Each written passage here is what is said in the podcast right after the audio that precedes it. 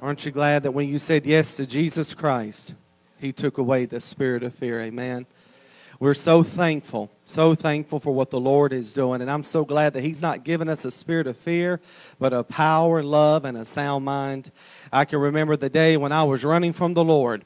And I had a reason to fear, but since I've said yes to Jesus Christ, all fear is gone, all condemnation is gone, and now I can walk in perfect peace. Amen.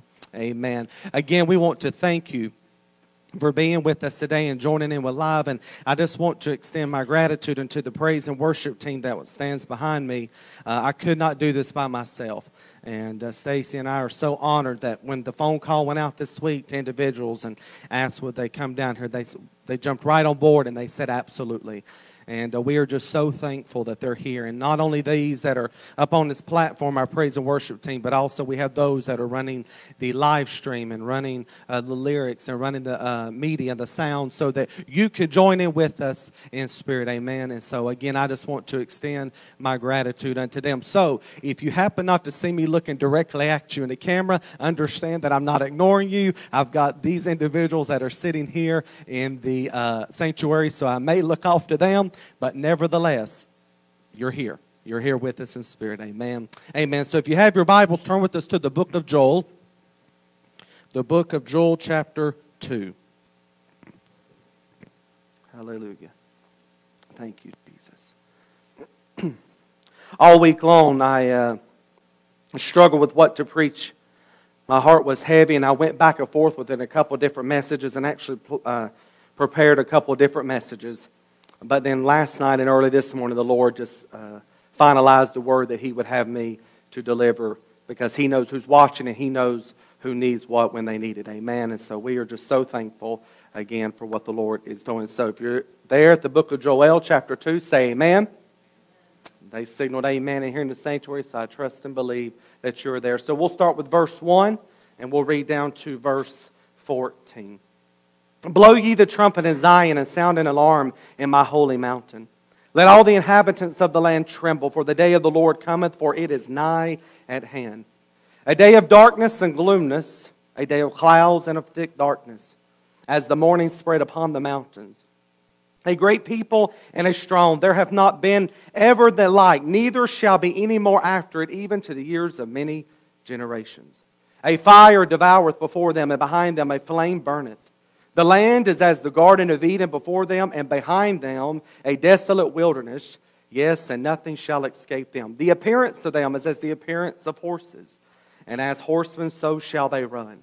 Like the noise of chariots on the tops of mountains shall they leap, like the noise of a flame of fire that devoureth in the stubble, as a strong people set in battle array. Before their face the people shall be much pained, all faces shall gather blackness. They shall run like mighty men. They shall climb the wall like men of war. And they shall march every one on his ways, and they shall not break their ranks. Neither shall one thrust another. They shall walk every one in the path, and when they fall upon the sword, they shall not be wounded. They shall run to and fro in the city. They shall run upon the wall. They shall climb upon the houses. They shall enter in at the windows like a thief. The earth shall quake before them, the heavens shall tremble, the sun and the moon shall be dark, and the stars shall withdraw their shining. And the Lord shall utter his voice before his army, for his camp is very great. For he is strong that he executeth his word. For the day of the Lord is great and very terrible, and who can abide it? And I want you to pay attention to the next three verses from where we will be taking our text from. Therefore, also now, saith the Lord, turn you even to me with all your heart. Turn ye even to me with all your heart, and with fasting, and with weeping, and with mourning. And rend your heart, and not your garments. And turn unto the Lord your God, for he is gracious and merciful, slow to anger, and of great kindness, and repenteth him of the evil. Who knoweth if he will return and repent, and leave a blessing behind him, even a meat offering and a drink offering unto the Lord your God. This passage of scripture that we read is speaking of future millennial and the kingdom age that would come, the battle of Armageddon that would take place. And here, there make no mistake about it, that through the prophet Joel, God was speaking through him and to the children of Israel. Now understand, he was speaking to the church. And if you read these first 11 verses, one can read it and, and sense the terror that will be upon the people of that day because who, uh, what could, how could you, how could it be, you know, to, to, to sit here and to see all of this that is going on? And I don't know about you, but I don't want to be here when that takes place, amen. But he's speaking here in verse 12, 13, and 14 and gives the remedy to them as to what they are to do in that day and time. But I want to make it known to you today that it is just apropos now as it is for them, uh, what it shall be. The church now is being called to therefore now rend our hearts, to turn back to Him. Because if it's anything that I've seen with everything that is going on now, and even before all of these events that have transpired, is that again, it seems to be what the Lord has impressed upon my heart that the church is not ready.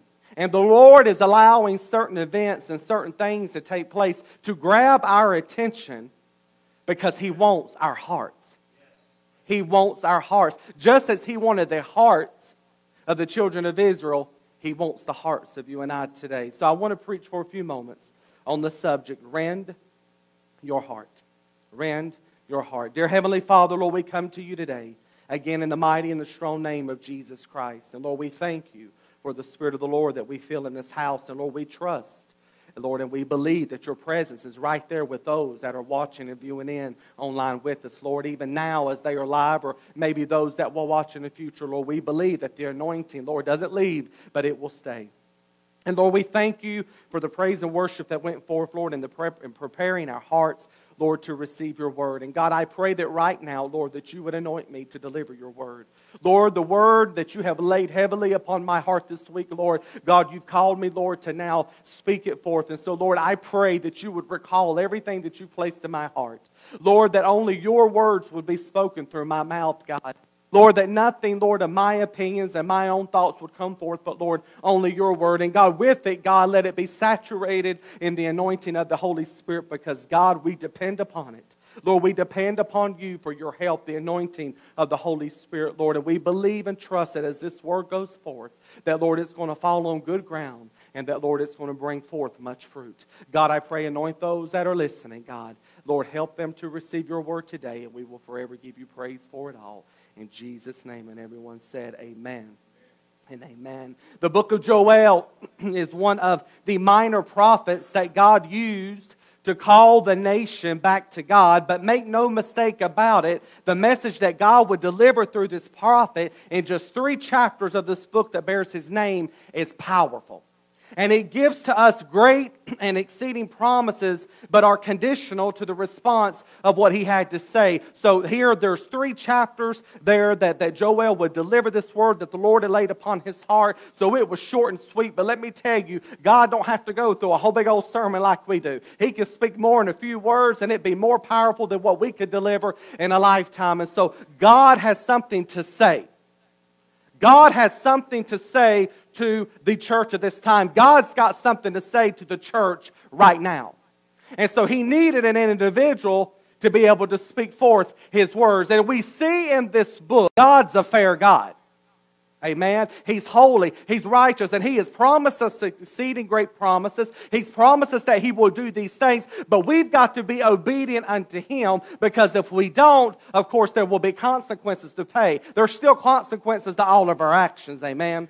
So the Bible says in this very first verse of the book uh, that the word of the Lord came to Joel.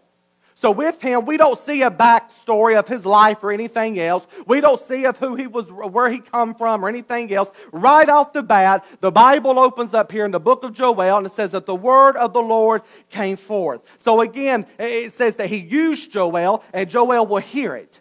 Now, I find it interesting here that Joel here heard from the Lord, and in this wonderful that we skim over this verse and we think there's no meaning to it. But let me tell you, it packs a powerful punch even in today's time. Because has there ever been a time before that we need to make sure that we're hearing from the Lord? It's right now.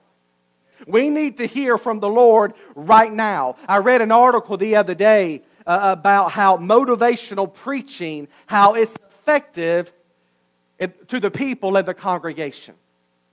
And, and, and let me tell you that motivational preaching is not what we need today. In fact, it's not preaching if it's motivational. That's what I call motivational speaking. I've been to seminars before, the job that I have been with for 20 years, and I would go to these things as they were a requirement, and they would always pay this gentleman or this lady a big buku of money to come in and to motivate the people to continue on in the business. And let me tell you, I don't need motivation when I come to the house of God. What I need is preaching. Amen? What you and I need is the preaching of God's word. So God's not called me to be a motivational speaker. He's not calling you, child of God, to be a motivational speaker. Well, you say, well, I've not been called to stand behind a pulpit. Well, we say it all the time. If you're saved, you're a preacher of righteousness. It is your privilege hear me, the word privilege and duty to, to, preach and to proclaim the gospel of Jesus Christ. There are people that you will come in contact with that those that stand behind a pulpit will never come in contact with. And God desires to use you, God desires to speak through you so that you can deliver the good news because there are people that, that, that are needing to hear what you possess the good news of Jesus Christ. Amen. So, again, uh, if we're in a church, and there's far too many churches that are like that, that's got just motivational speaking that's going on. And I will just go ahead and say it that if the Spirit of the Lord is not moving in the house of God where you're at, then you need to find another church because it is only the Holy Spirit uh, that, that comes in and that changes hearts and that changes lives. And He moves uh, uh, upon the preaching of God's Word. And unfortunately, today there are many churches, and it's sad to say, and a lot of people would gasp at what I said, but just because it carries a steeple on top of the building does not mean that they are preaching the Word of Almighty God. We are to try the spirits, the Bible says. So, whatever you hear coming out of my mouth, I encourage you to do it. Whatever you hear out of my mouth or anybody else's, you should be making sure that it lines up with the Word of God. The Bible says, try the spirits. So, make sure, we implore you to make sure. And if what is being preached and what is being taught to you is not lining up with the Word of God, then you need to get out. Because what's happening is, is you're allowing poison to come in. The Bible still says a little leaven leavens the whole lump. Amen. One article said, How should a pastor decide on what to preach? And the answers were staggering. I mean, it's amazing to see how these people will run to this and determine what should they preach. And they'll go to sermon.com and see what's popular what's been popular throughout the country, throughout their state, or, or they'll say that you should take a poll and see what the people want to hear, or you should talk about the major talking points that's going on today. No, if you want to know how to decide on what to preach, it says that we need to seek the face of Almighty God.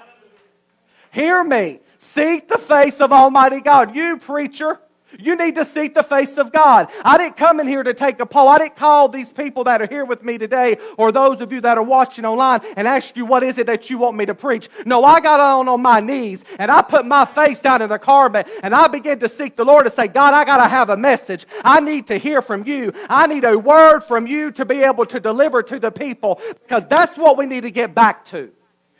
Seeking the face of God. Words like victory has been substituted in our churches with counseling. Words such as deliverance are not heard of anymore, but now we speak from behind the pulpit therapy. We don't hear about overcoming power, but we hear about rehabilitation. We don't hear about salvation or the born again experience, but we hear about self esteem and treatment. It boggles my mind how that I have been around people that are self professed Christians, and I ask them, When did you get born again? And they look at me with a puzzled look. That signals to me that there's a problem. Because if you're in a church and you don't hear the word salvation, and we don't hear the words born again, then there's a problem. The preaching of the gospel is not taking forth. I need to be rehabilitated. I need to be born again. You need to be born again. I don't have a self esteem issue. What I need is for victory to come. I need deliverance, and it's all found in the precious blood of Jesus Christ. Man cannot help you. Your help's coming from above, and it's done through the power of the third member of the triune, and it's the Holy Spirit. He is the one, the agent of transformation that you and I need in our lives. So, true prophets and preachers, true ones, will preach repentance and we'll preach righteousness. True preachers and true prophets will always preach repentance and will always preach righteousness. The ones that are not preaching that are deemed as what the Bible says false prophets. Because false prophets will tell you you can do any and everything that you want to. They will tell you everything else to do except repent. You and I have been called to repent. And it's not only at the salvation experience, but as us, as children of the Most High God, we are to be, as I say, professional repenters. I and you, if we're saved, are to go before the Lord. We are to repent. We should lament over our sin. We are still to go before Him and ask Him to continuously forgive us. So it's no wonder we see the nation in the condition that we see it in. Because the nation, every nation, not only here in America, but every nation that is upon this world, will always follow the path that the church is on. So as the so goes the church, so goes the nation. So we are here in the United States of America, and in our belief and our opinion, the greatest country upon the face of the world. And the reason the condition of the nation is is what it's in today has to be lied, as I said last week, at the doorstep of the church. Because we, the church, have failed to be who God has called us to be. We have strayed from everything else to what we should be doing. We're no longer preaching out of the Word of God, but we've got some preachers that I am ashamed to say that are preaching from books that other man has written. You need to get out of what man has written and get in what he has to say. Because only the word of Almighty God is what's going to change lives. So Joel heard from the Lord and began to deliver unto the people what God had told him to say. So he says in verse 2 Hear this, listen up. Grabbing the attention of the church because I've got something to say. The Lord had impressed upon his heart of what to say, and he says, Wake up, open up your ears, unclog your ears, and hear what the Lord has got to say. You see, God had a message to deliver through the prophet to the nation of Israel, and he wants their undivided attention and even commands him to not only let stay right now, what I'm delivering to you now, but make sure it's delivered to your children and to your children's children and their children, on down generation to generation. See, this word that was delivered, we still preach from it. It's been delivered on down through the span of time, and it is to be preached again and again and again. You see, total devastation and total desolation would come to the nation of Israel. Joel has seen this. And the reason why that devastation, the reason why the desolation was going to come, was because of how Israel had strayed from the Lord. You see, Joel recognized it as judgment from God on the people who had left the Lord and was commissioned by the Lord to deliver to them what he said. Now, can you imagine all that he had to say that this had to be one more hard pill to swallow? I'm sure it necessarily wasn't good. It wasn't good for the other prophets. It wasn't good for Ezekiel. They, they thought, oh, Lord, what are they going to think? But let me tell you, it doesn't matter what people think. As preachers of righteousness, we are to stand forth and we are to preach the gospel of Jesus Christ. There are times that things will be said from your preacher. There will be times that things will have to be said here, and it don't necessarily feel good, but it is for our good. It is for our good to hear these things of what he's got to say but it was desperately needed. So sinners don't like to hear that if you die in your sins, you will be eternally lost and go to hell. It's not a message that's necessarily preached anymore. It's not one that welcomes, and the reason why is because it don't feel good. Well, that don't make me feel good, so I'm not going to go here. I'm going to go over there. But we still need to hear the truth because if somebody loves you, they're going to proclaim the truth. Amen? Christians, we need to hear that there is still chastisement from the Lord. We don't like to hear that. We don't like to feel that, right? But the gospel of Jesus Christ is an offense. In fact, the truth will offend you before it will set you free.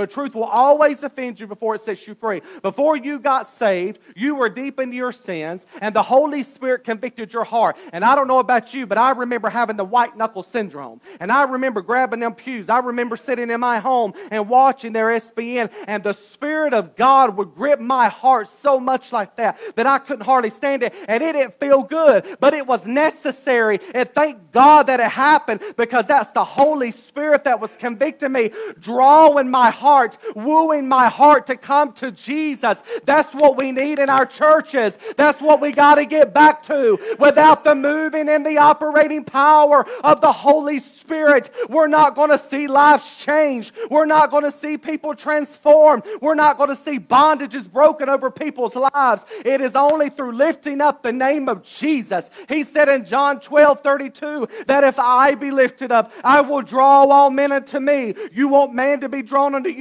You want sinners and Christians to be drawn into the Lord? Preach Jesus Christ. Preach Jesus because that's how the Holy Spirit is able to move and to draw the hearts of all men. Amen. 2 Peter 2 and 5 says, And spare not the whole world, but save Noah, the eighth person, a preacher of righteousness, bringing in the flood upon the world of ungodly. Let me tell you, if God determines success, if God determines success by and, and the response of the people, then Noah would have been unsuccessful. For a hundred or to 120 years, and it's up for debate, and it really don't matter. It took a long time to get that ark built. But nevertheless, because I've heard some, and we will argue over how long it took, and it don't matter how long it took, it's the fact that oh, Noah was obedient and the ark was built. But for the 100 or to 120 years, Noah preached righteousness. And undoubtedly, the people will walk by and they said, Are you out of your mind? You're crazy. You're building this big ark. Noah was telling them, Hey, a flood is coming. And people laughed at him. People mocked at him. People made fun of him, no doubt. But guess what? When the ark was finished and the door was closed, the Bible says that the rain began to come down. And then all of a sudden, the words that he has spoken began to be trickled back to the minds of those that were there in that time. And they began to beat on the door, let me in. But let me tell you, today is the day of salvation. Today is the day of salvation. Noah was faithful to what God called him to do. So let me tell you, listen, I give the word. The response of the people is not laid upon me, it's laid upon you. When the word of the Lord comes forth, you then have the responsibility to either accept it or to reject it. I am just to deliver it. Amen. So we don't get to remain neutral when we've heard the word of the Lord because, again, a response will be demanded by God to his word. Every time the preaching of the word comes to you, every time, you are responsible for the response that you can either accept it or you can reject it. See, the people of God has so far strayed from him and had turned their backs on him.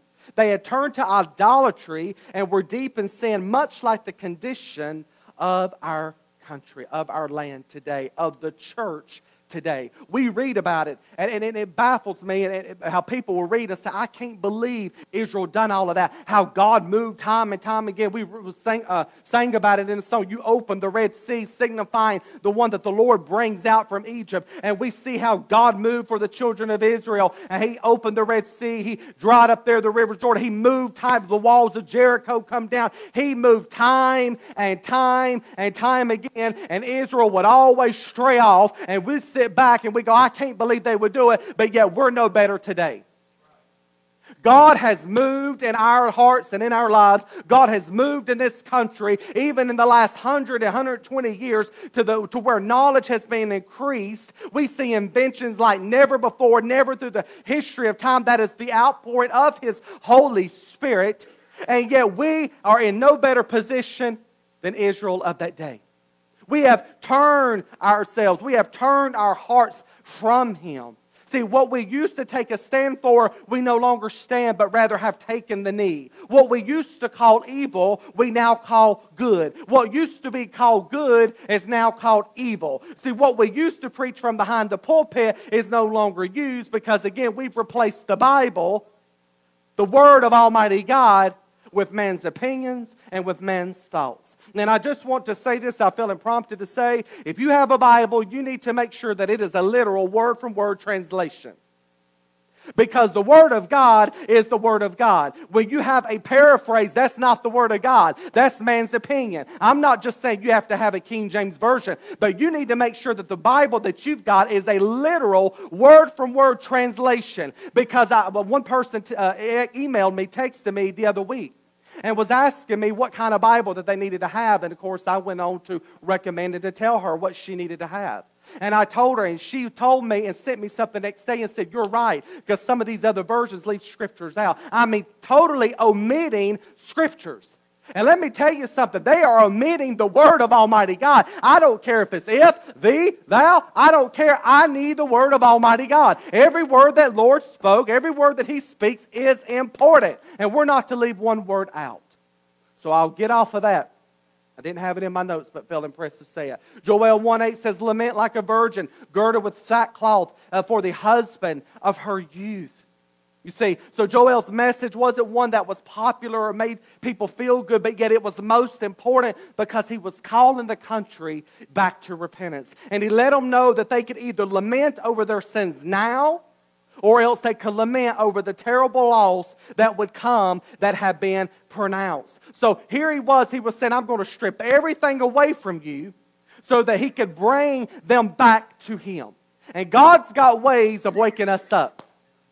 God's got ways of getting your attention. And so when people wonder what is going on, and the question has been asked, did God cause what is going on today? No, God didn't cause it, God allowed it.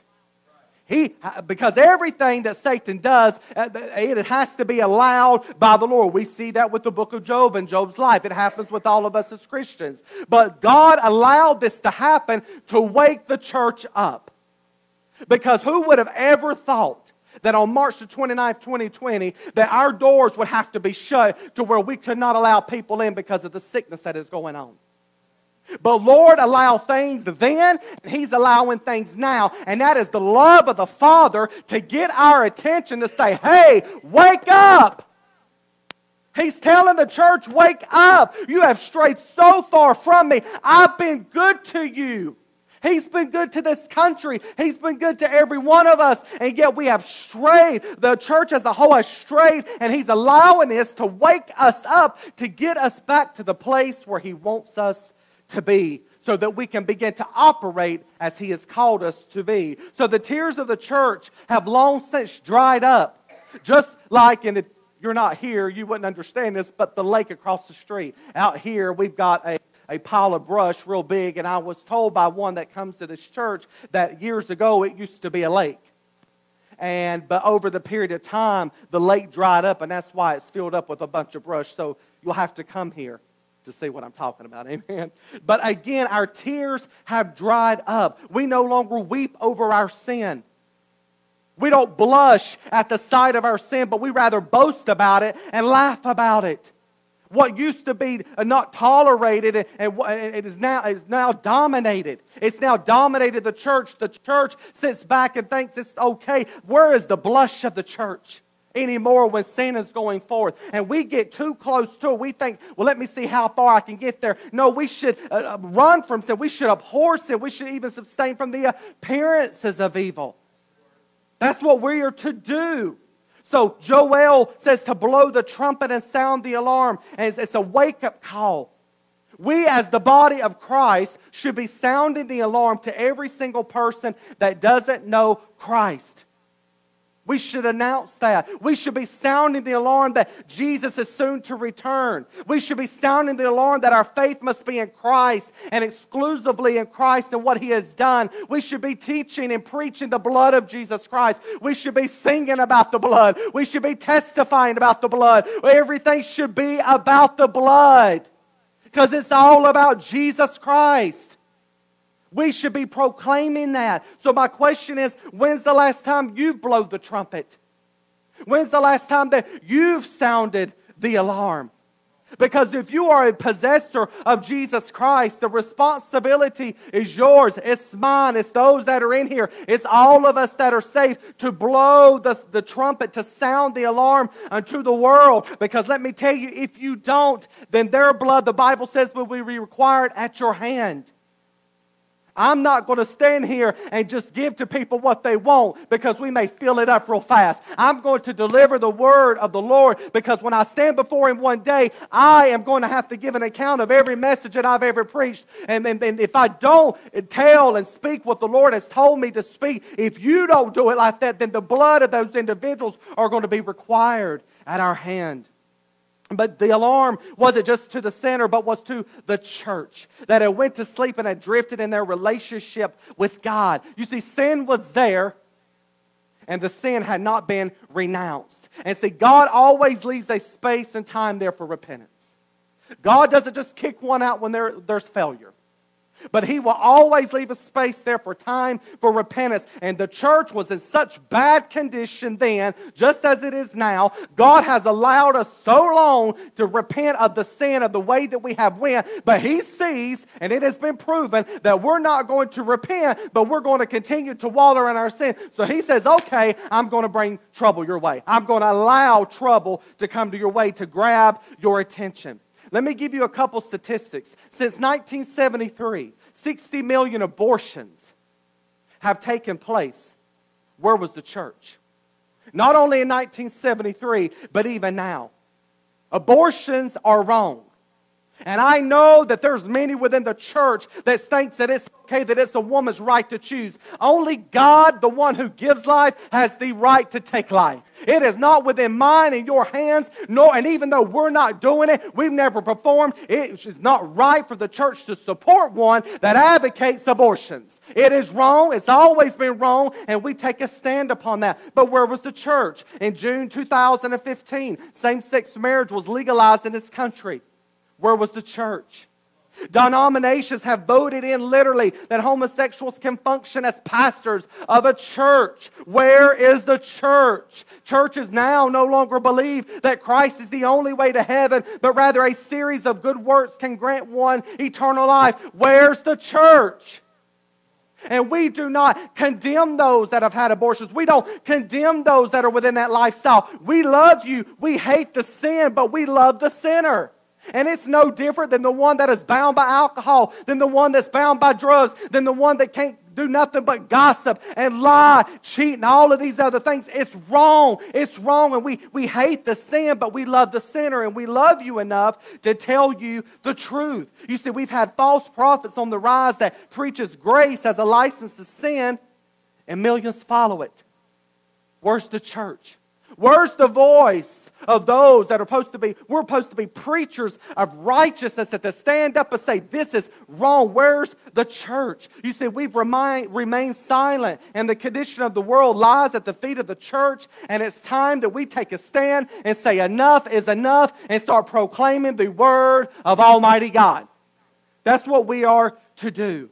So Joel lays out what will be done, and it doesn't paint a purity picture for the condition of Israel and what awaited them. So he gives them the warning, and along with the warning, he also gives them the remedy for the solution because, see, that's God. He's good like that. I'm giving you the warning, but I'm telling you what you have to do so that it doesn't take place. Amen. Verse 12 says, Therefore, also now saith the Lord. Turn you even to me with all your heart and with fasting and with weeping and with mourning. You see, here's the answer for the world. Here's the answer for the church. We are to turn to the Lord. We are to turn to the Lord. And right now, we see it now more than ever before, but people are trying to turn to Washington. They're turning to the government. They're turning to certain individuals to find the help that they need. But he says right here, turn you even to me, singular, one person, God Almighty, the Lord Jesus Christ. Amen. No priest can provide for you what you need. The invitation is extended to all, and the time frame isn't tomorrow, isn't next week, but it says, therefore, now. Right now, Turn unto even me. He's not just speaking again to sinners, as that call is always going out, but the invitation is there into the church. Jesus would go on to say in Matthew chapter 11, 28, Come unto me, all ye that are heavy laden and labor, and I will give you rest. And so many times we look at that verse and we think it's only applicable to the sinner. But that verse is not only applicable to the sinner, but it is unto you and I that are saved. We are to continually come to Him. That coming unto Him is not a one time event, but as a child of God, as the church, we are to keep continually coming to Him day after day, all the time, because we know that it's only in Him him that we have our help.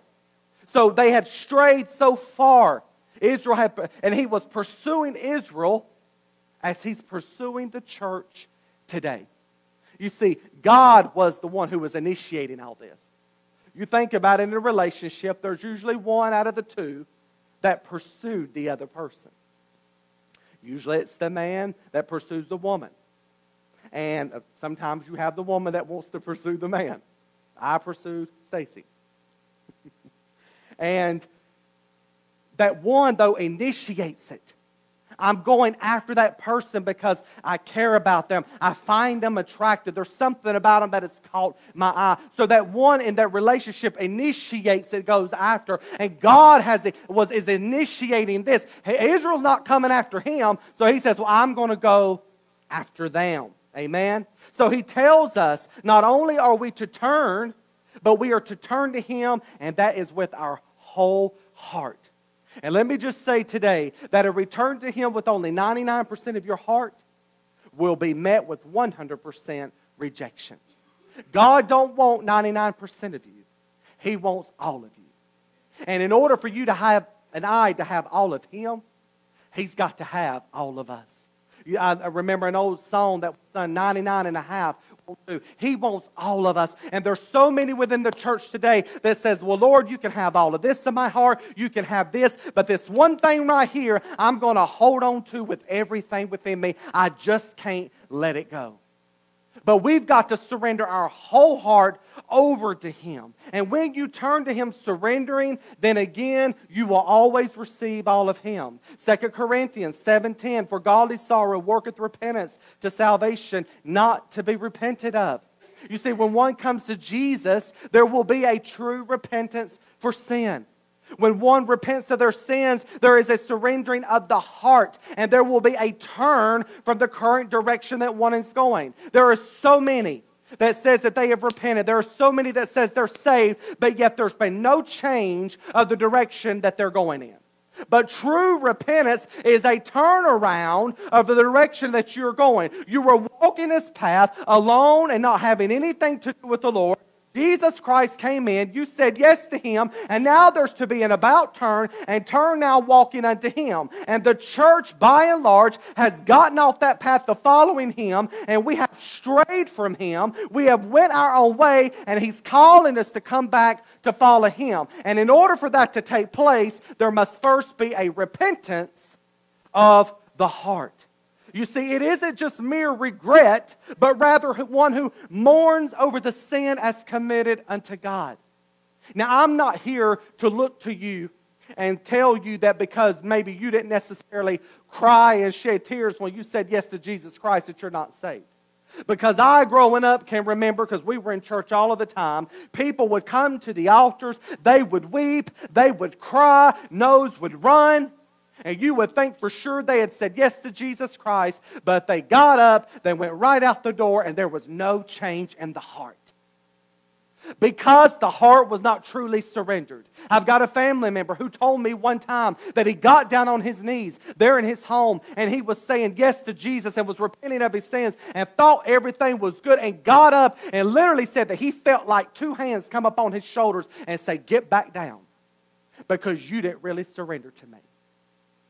And when he got back on his knees, he realized that there was not a true surrender to the Lord. And there he truly surrendered his whole heart to the Lord. Let me tell you, this repentance is more than just saying words, it's more than just having regret. It is to mourn over our sins. Repentance is to say, Lord, I am so sorry. And many a times, most of the times, and throughout your walk with the Lord, there will be a cry that comes forth. Lord, I'm sorry. Lord, I have transgressed against you. And, and that, that we need to be doing that.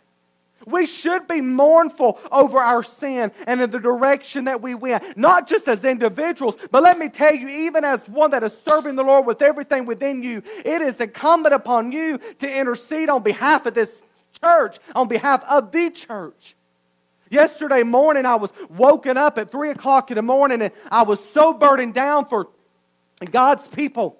Not just the ones that I know, but I could feel the weight of God's children there, and it was so heavy, and I, all I could do was begin to weep. And then that weeping went into weeping even more because of the condition of the church that we are in, that we have slapped our sin in the face of God and said we are determined to have our own way. And I was praying, Lord, forgive us. Because let me tell you that we should be repenting on behalf of the church. See, we're worried just about me. No, repent on behalf of the church. That's what the prophets done at that time. Interceded on behalf. Amen. So now, after coming to him, after returning to him, this is how we are to do. Verse 13, and rend your heart and not your garments, and turn unto the Lord your God, for he is gracious and merciful, slow to anger, and of great kindness, and repents him of the evil. Many in that time, and the reason people would say, well, what does he mean, rend your heart and not your garments? Because then that day and time that was going on, and all before that, when people had such expressed grief and sorrow, they would tear their garments. You can read about it in all of the books prior to the book of Joel there in the Bible. People would rend their garments. They, they would rip their dress apart, if you will, the attire that they had on to, to, to show and to signify how broken they were. And Jesus, the God is saying here, don't just rend your garments. Don't just tear them apart. I want your heart. Rend your heart unto me. I'm tired of just you putting on a show. I'm tired of it just being vain words that come out of your mouth. Quit just speaking to me the words that come from your mind and rend unto me your heart. See, Jesus is not worried about the words that you speak. You can pray the most beautiful prayer and articulate your words to the best behind the pulpit, but what he desires is the heart. And there are times when all I can do is weep before the Lord, but thank God that that is a language that God understands as our tears. And I am so thankful that when I've got nothing else to say and I can't even speak, God listen to my heart. Our hearts are to be ran to Him, to be torn with such great grief, a great emotion should be shown and taking place because of the sin of the people of the church. So again, it will come forth in repentance, but the emotions that come forth again must be from the heart and not just manifestations. Because one can externally signify grief and sorrow without ever truly giving their heart to Jesus. Because again, it's not about just kneeling down in an altar. It's not just about saying, Lord, I'm sorry. It's about rending your heart, giving your heart unto Him. In this time here, we're about three weeks from Easter. And I guess three weeks back, I'm not sure. There's six weeks prior to that, date, we enter into a season what's called Lent. And a lot of people will give up something to show how much they love the Lord. And they will give up this, they will give up that, just so, Lord, I'm sorry, and thinking that they have given it. Listen, He don't want your sacrifices, He wants your heart. And decide, no, I don't have to sacrifice anything. The great sacrifice has already taken place. It is finished, it is done.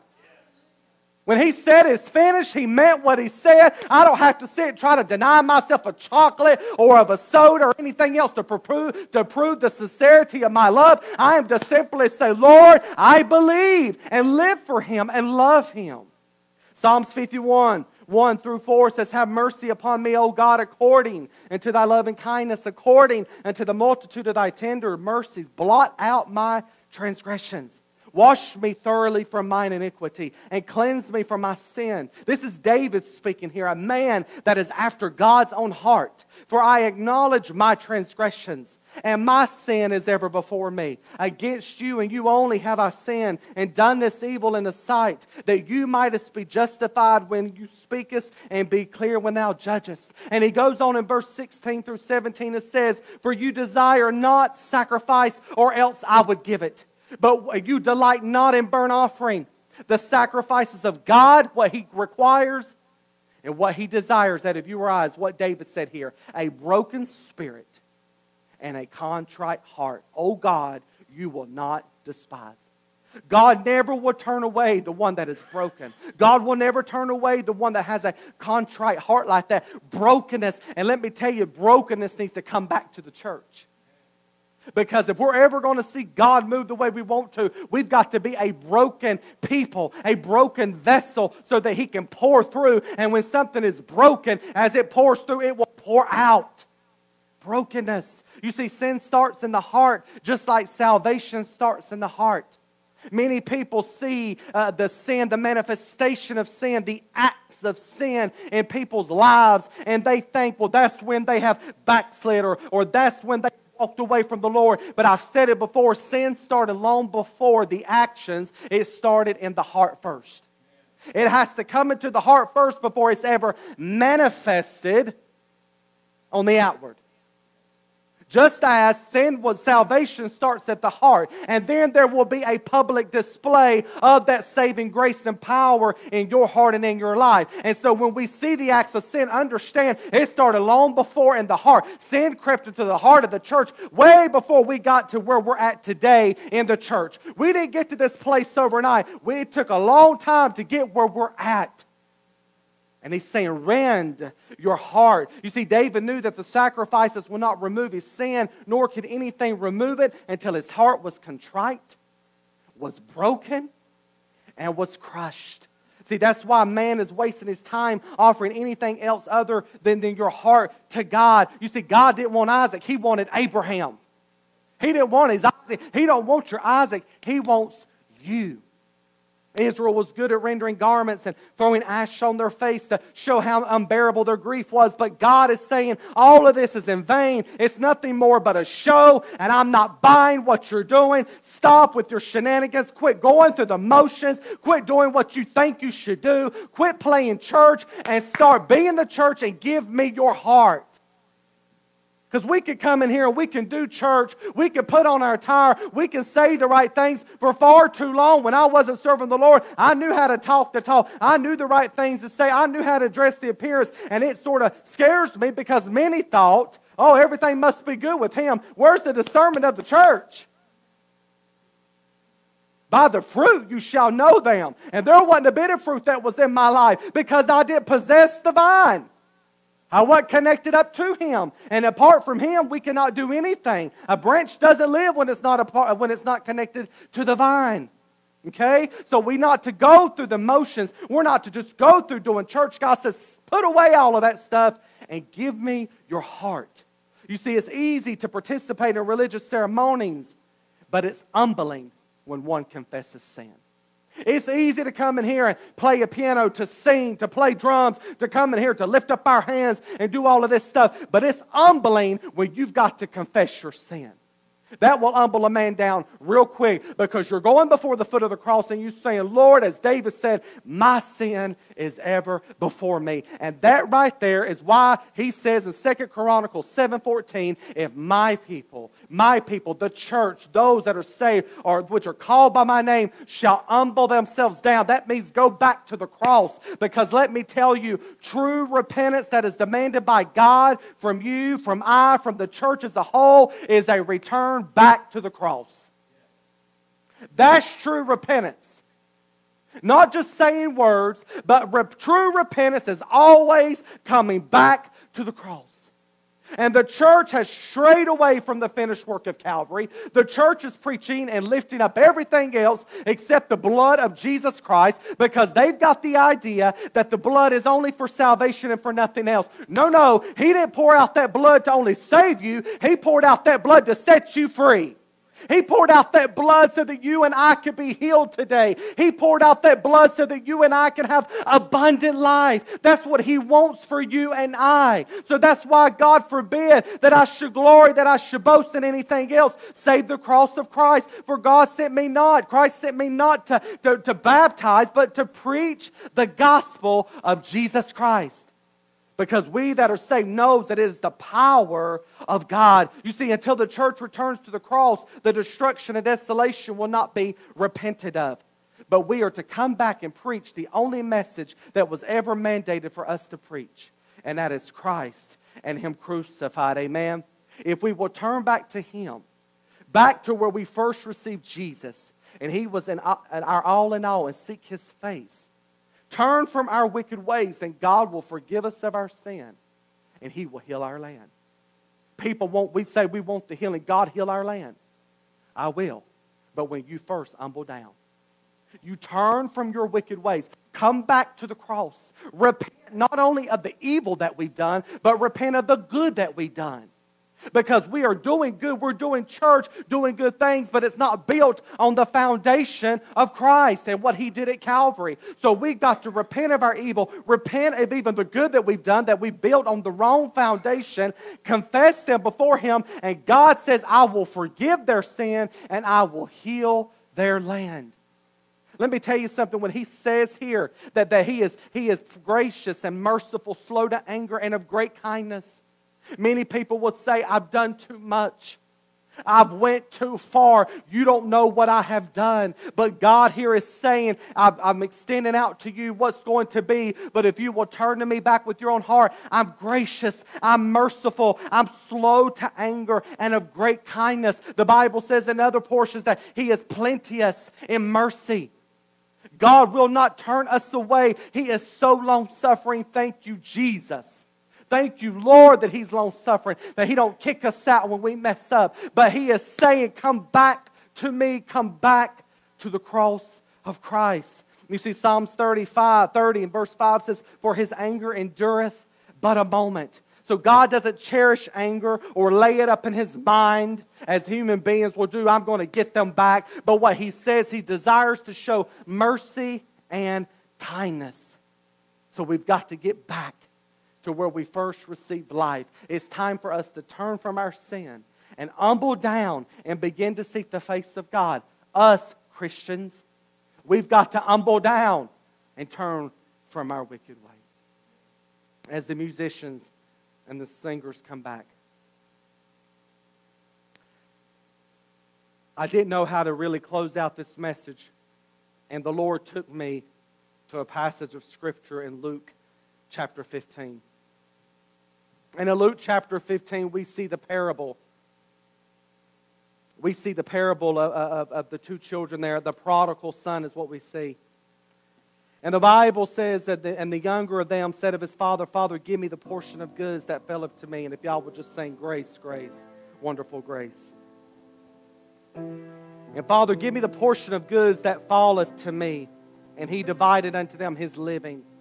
And not many days after the younger son gathered all together and took his journey into a far country, and there wasted his substance with riotous living. There are many today, and you've wasted the substance. You once served the Lord. You once knew what it was to be in His presence. You once knew what it was to cry out unto Him. You knew what it once was to have a desire to seek His face for the things of God. But life has happened and you've erred down the wrong way. You've wasted so much of your substance and, and you began to be in want just as this prodigal son was. Because let me tell you, a turn from the Lord will always leave you wanting. When you don't have the Lord, you will always be looking for something else to fulfill that void in your life. And I know that I'm talking to some of you right now. And you know what I'm talking about. There, there is a lack there, there is a void there. And you say you know that you need to get back to where you one time was, and you think, but I've went too far. You find yourself just as his prodigal son was in the pig slop. But right then he knew that if he would just turn back that if he would just go back to the Father, that he would be received. Let me tell you something. I don't care how far you've went. I don't care what you have done. God's grace is greater than all of your sin. For the Bible says, For where sin did abound, grace did much more abound. And he wasn't met with condemnation. He wasn't met with judgment. He wasn't slapped in the face. He was met with a kiss he was met with arms wide open. He was said, Pull out the fattest calf and pull out the robe because the son that was lost has now come home. Let me tell you, you can come home today. You can come home today. Today is the day of salvation. Today is the day that He's calling for you to come home. He's calling your name. He's been calling your name for quite some time, and you've rejected and rejected. But today it stops. Today, just turn unto Him. So as they sing this song, I implore you, cry out to Him. You may say, Well, there's nobody here to pray with me. God, the Holy Spirit is there. And we will pray with you, messages, we will pray. And as the church, a body of believers, we need to repent. And it's not always easy to repent of the sin that is in our life, but I'm telling you that if we want to see God move again, then we've got to repent of the error of our way. So as they sing, let the Spirit of God flood your soul and minister to you even now.